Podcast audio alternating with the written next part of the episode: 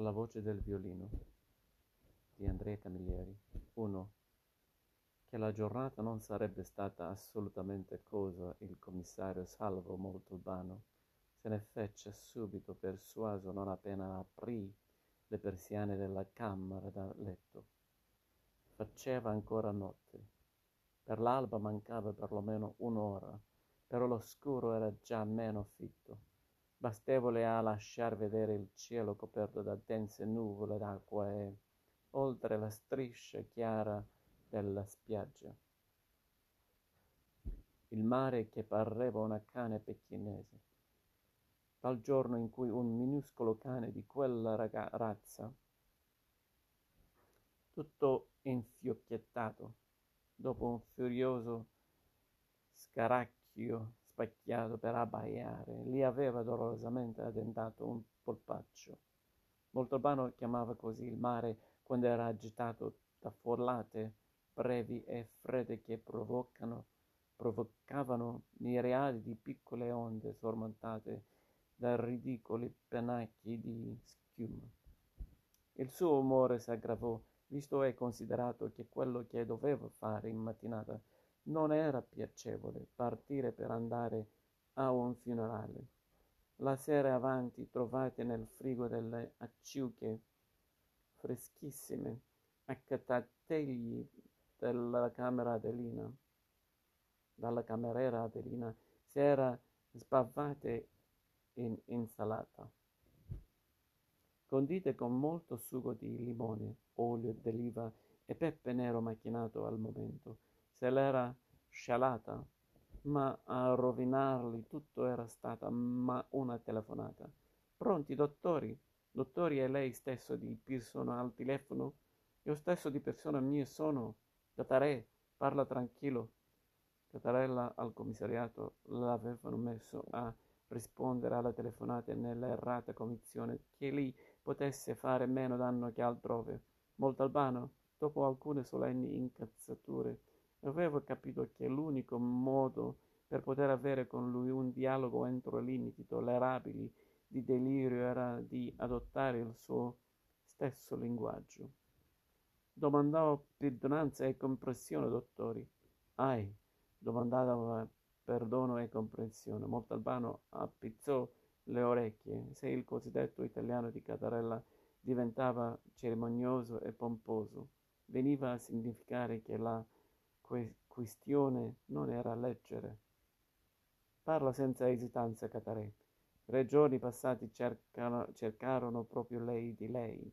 Dottori, lei non c'era, però io me ne scordai a farle referenza. Da dove telefonavano? Dalla Florida, dottori. Alterì, letteralmente. In un lampo vide se stesso in felpa fare footing insieme a Baldi.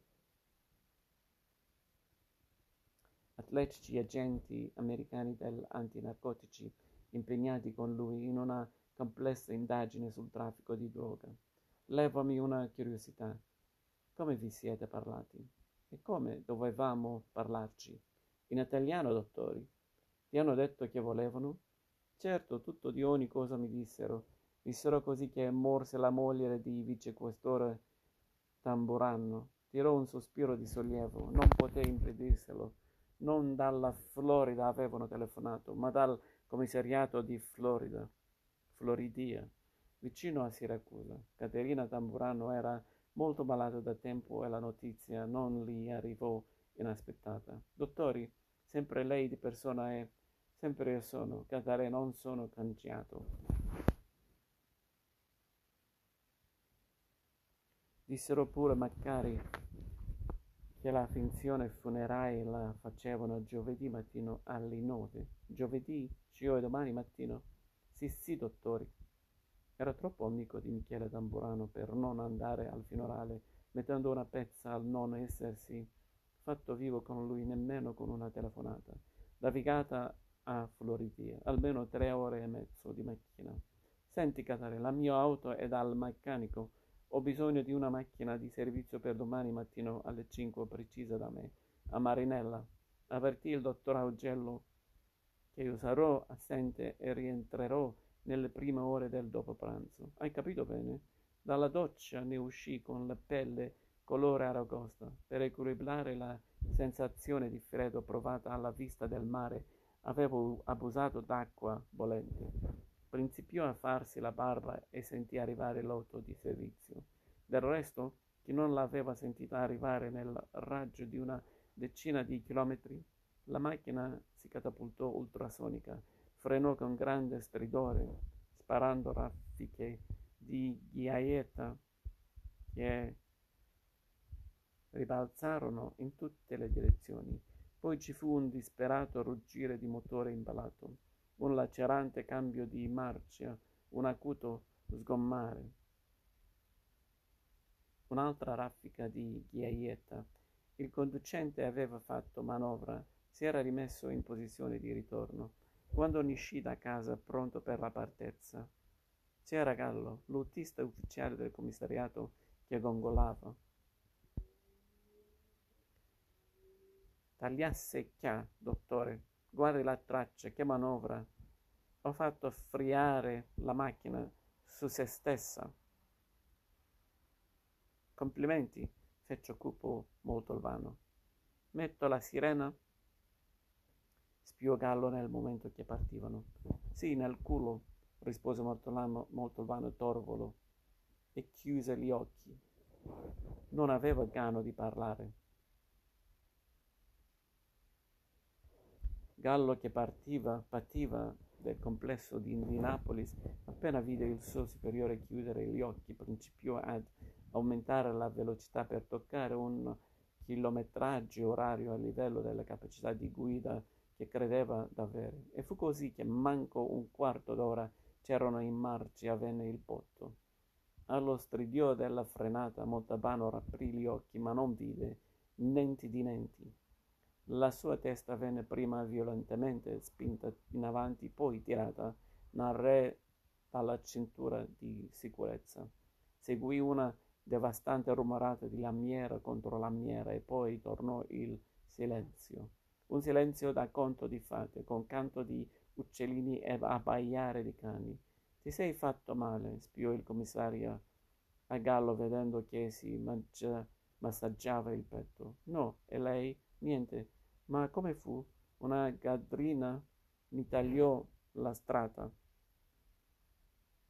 Non ho mai visto una gallina attraversare quando sta venendo una macchina. Vediamo il danno. Scesero.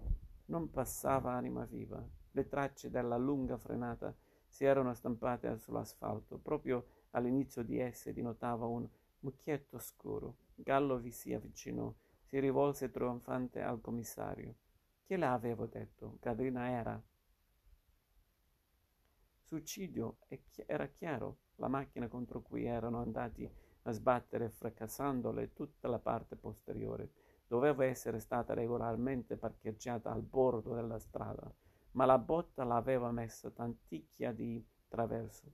Era una Renault Twingo verde bottiglia, sistemata a chiudere un viottolo sterrato che dopo una trentina di metri portava in una villetta a due piani, porta a finestre sbarrate. L'auto di servizio aveva invece un faro frantumato e il parafarango destro accortocciato. E ora che facciamo? spiò Gallo sconsolato. Ce ne andiamo, secondo te la nostra macchina funzionava? Ci provò a marcia indietro, sferagliando. L'auto di servizio di liberò dall'incastro con l'altra macchina, nessuno s'affacciò e una delle finestre della villetta manco questa volta.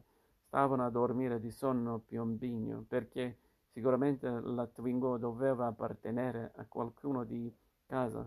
Non c'erano altre abitazioni nelle vicinanze. Mentre Gallo con le due mani tentava di sollevare il parafango che faceva attrito sul pneumatico, Moltolbano scrisse su un pezzetto di carta il numero di telefono del commissariato e lo infilò sotto un tergicristallo. Quando non è cosa, non è cosa, Dopo un mezz'orata c'erano ripartiti. Carlo ripigliò a massaggiarsi il petto. Di tanto in tanto la faccia gli si stracanciava per una smorfia di dolore. Guido io, fece il commissario e Gallo non protestò. Quando arrivarono all'altezza di Fella, Montalbano invece di proseguire lungo la superstrada imboccò una devia- deviazione che portava al centro del paese. Gallo non se ne andunò, teneva gli occhi chiusi e la testa appoggiata al vetro di finestrino. finestrino. Dove siamo? Spio rapprende, rapprendo gli occhi appena senti la macchina che si fermava. Ti portò all'ospedale di Fella. Scendi. Ma non è niente, commissario. Scendi. Voglio che ti diano un'occhiata. Però la mia lascia qua e prosegue.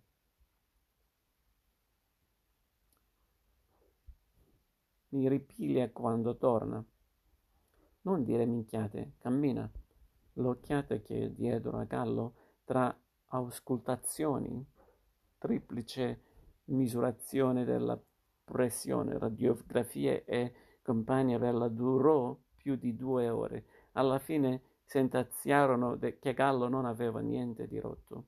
Il dolore era dovuto al fatto che aveva battuto malamente contro il volante e lo stato di debolezza era da addebitare alla reazione per lo scanto che si era pigliato.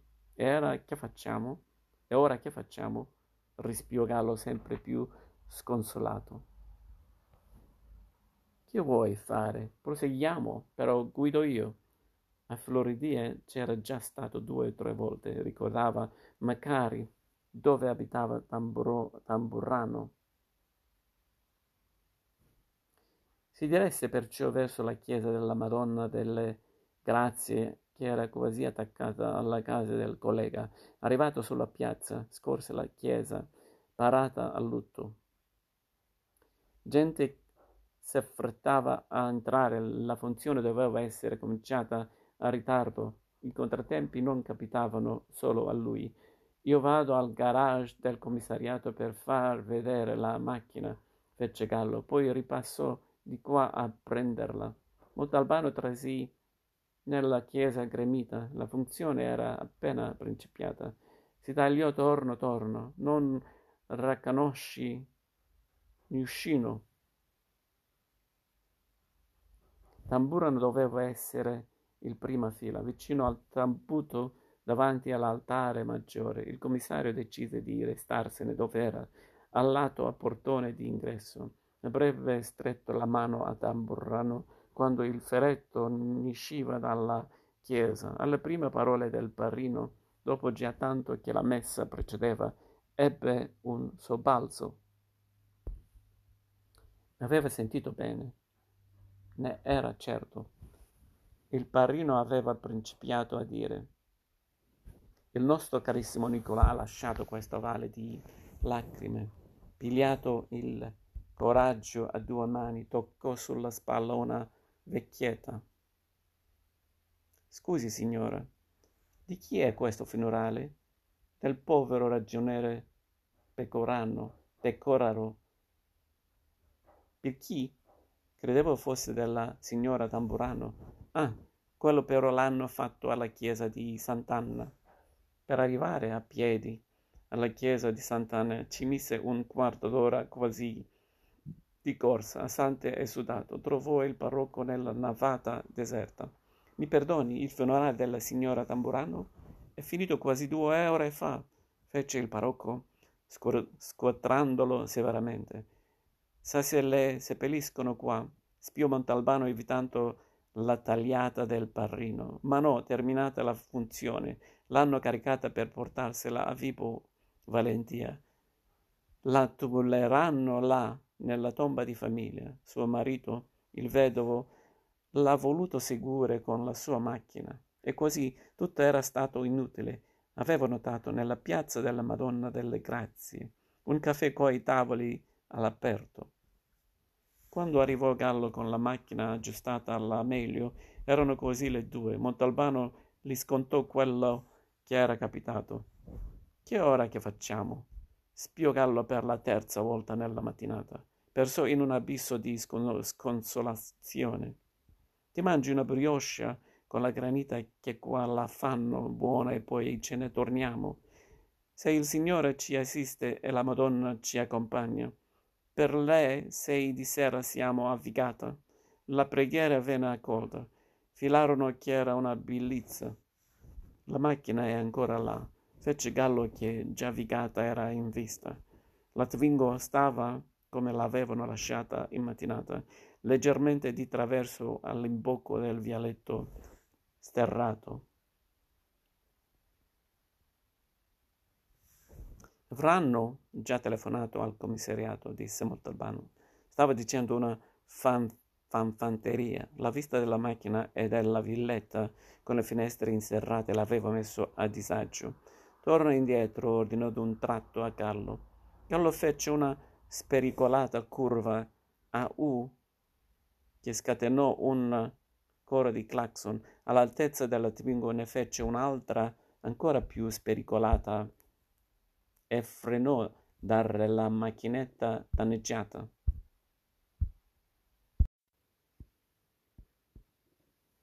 Montalbano scenì di corsa. Prima, passando, aveva visto giusto nello specchietto retrovisore. Il foglietto con il numero di telefono era ancora sotto il tergicristallo. Nessuno l'aveva toccato. Non mi quadra, fece il commissario a Gallo, che gli si era affiancato. Si incamminò per il viottolo. La villetta doveva essere stata costruita di recente L'erba davanti alla porta d'ingresso era ancora bruciata dalla calce.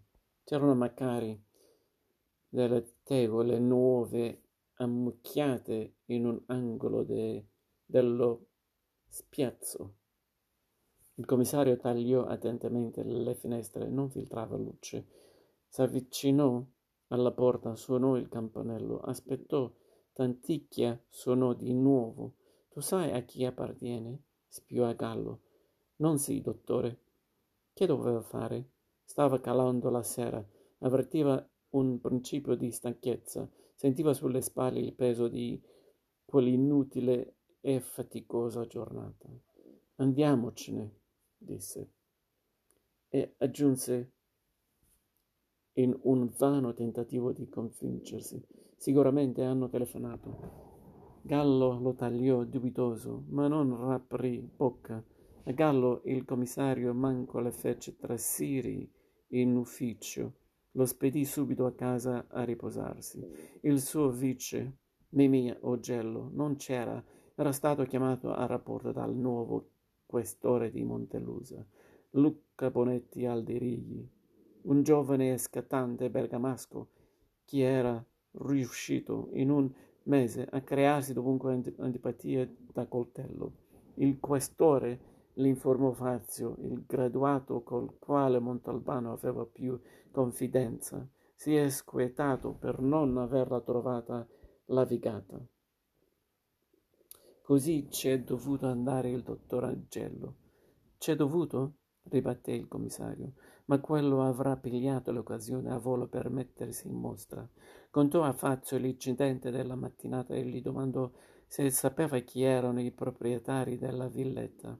Fazio l'ignorava, ma assicurò al superiore che la mattina preso sarebbe andato in municipio a informarsi. Ah, la sua macchina è nel nostro garage. Prima di tornarsene a casa il commissario interrogò Catarella. Senti, Cerca di ricordarti bene.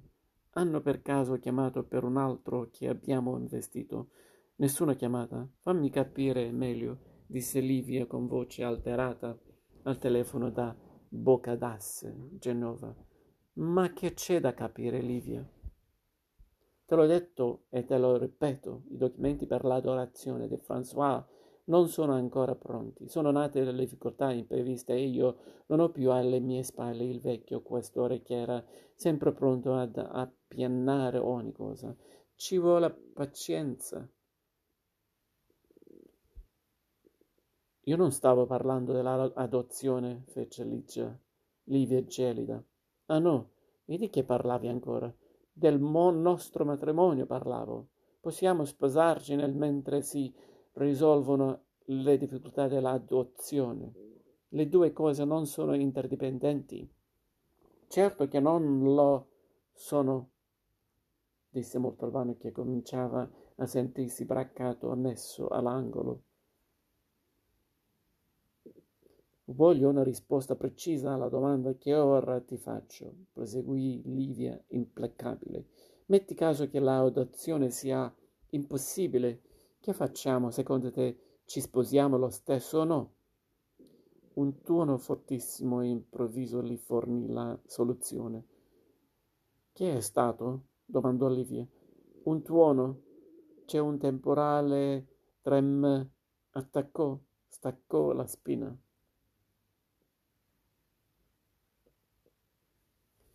Non ci poté sonno.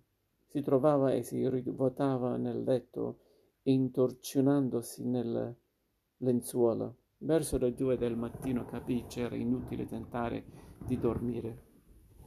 Si susì, si vestì, pigliò un sacchetto di pelle che gli aveva regalato molto tempo prima un ladro di casa diventato poi suo amico, si mise in macchina, partì il temporale continuava più forte. C'erano lampi che illuminavano a giorno.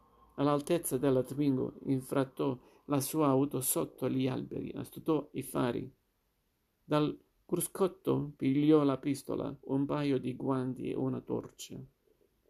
Aspettò che la pioggia diradasse ed un balzo attraverso la strada risalì per il viottolo, si appiattì contro la porta, suonò a lungo il campanello e non ebbe risposta. Indossò i guanti e dal sacchetto di pelle tirò fuori un portachiavi grosso a forma d'anello dal quale pendevano una decina di ferretti di svariate forme. Al terzo tentativo la porta si aprì, era chiusa solo con lo scoppo, non erano stati dati giri di chiave. Trasì si richiuse la porta alle spalle.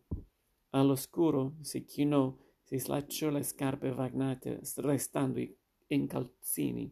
Accese la torcia tenendola puntata verso il pavimento. Si trovava dentro un'ampia camera da mangiare con annesso salotto. I mobili adoravano di vernice, tutto era nuovo, pulito e in ordine.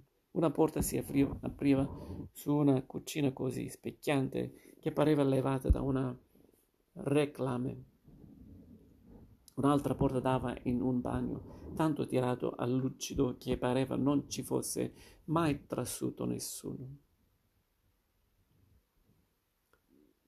Acchianò lentamente la scala che portava al piano di sopra. C'erano tre porte chiuse. La prima che raprì gli lasciò vedere una nitida cameretta per un ospite la seconda lo portò dentro un bagno più grande di quello del piano terra, ma al contrario di quello di sotto, cui regnava un notevole disordine, un accoppatoio di spugna rosa era stato gettato a terra, come se chi lo portava se lo fosse levato di prescia.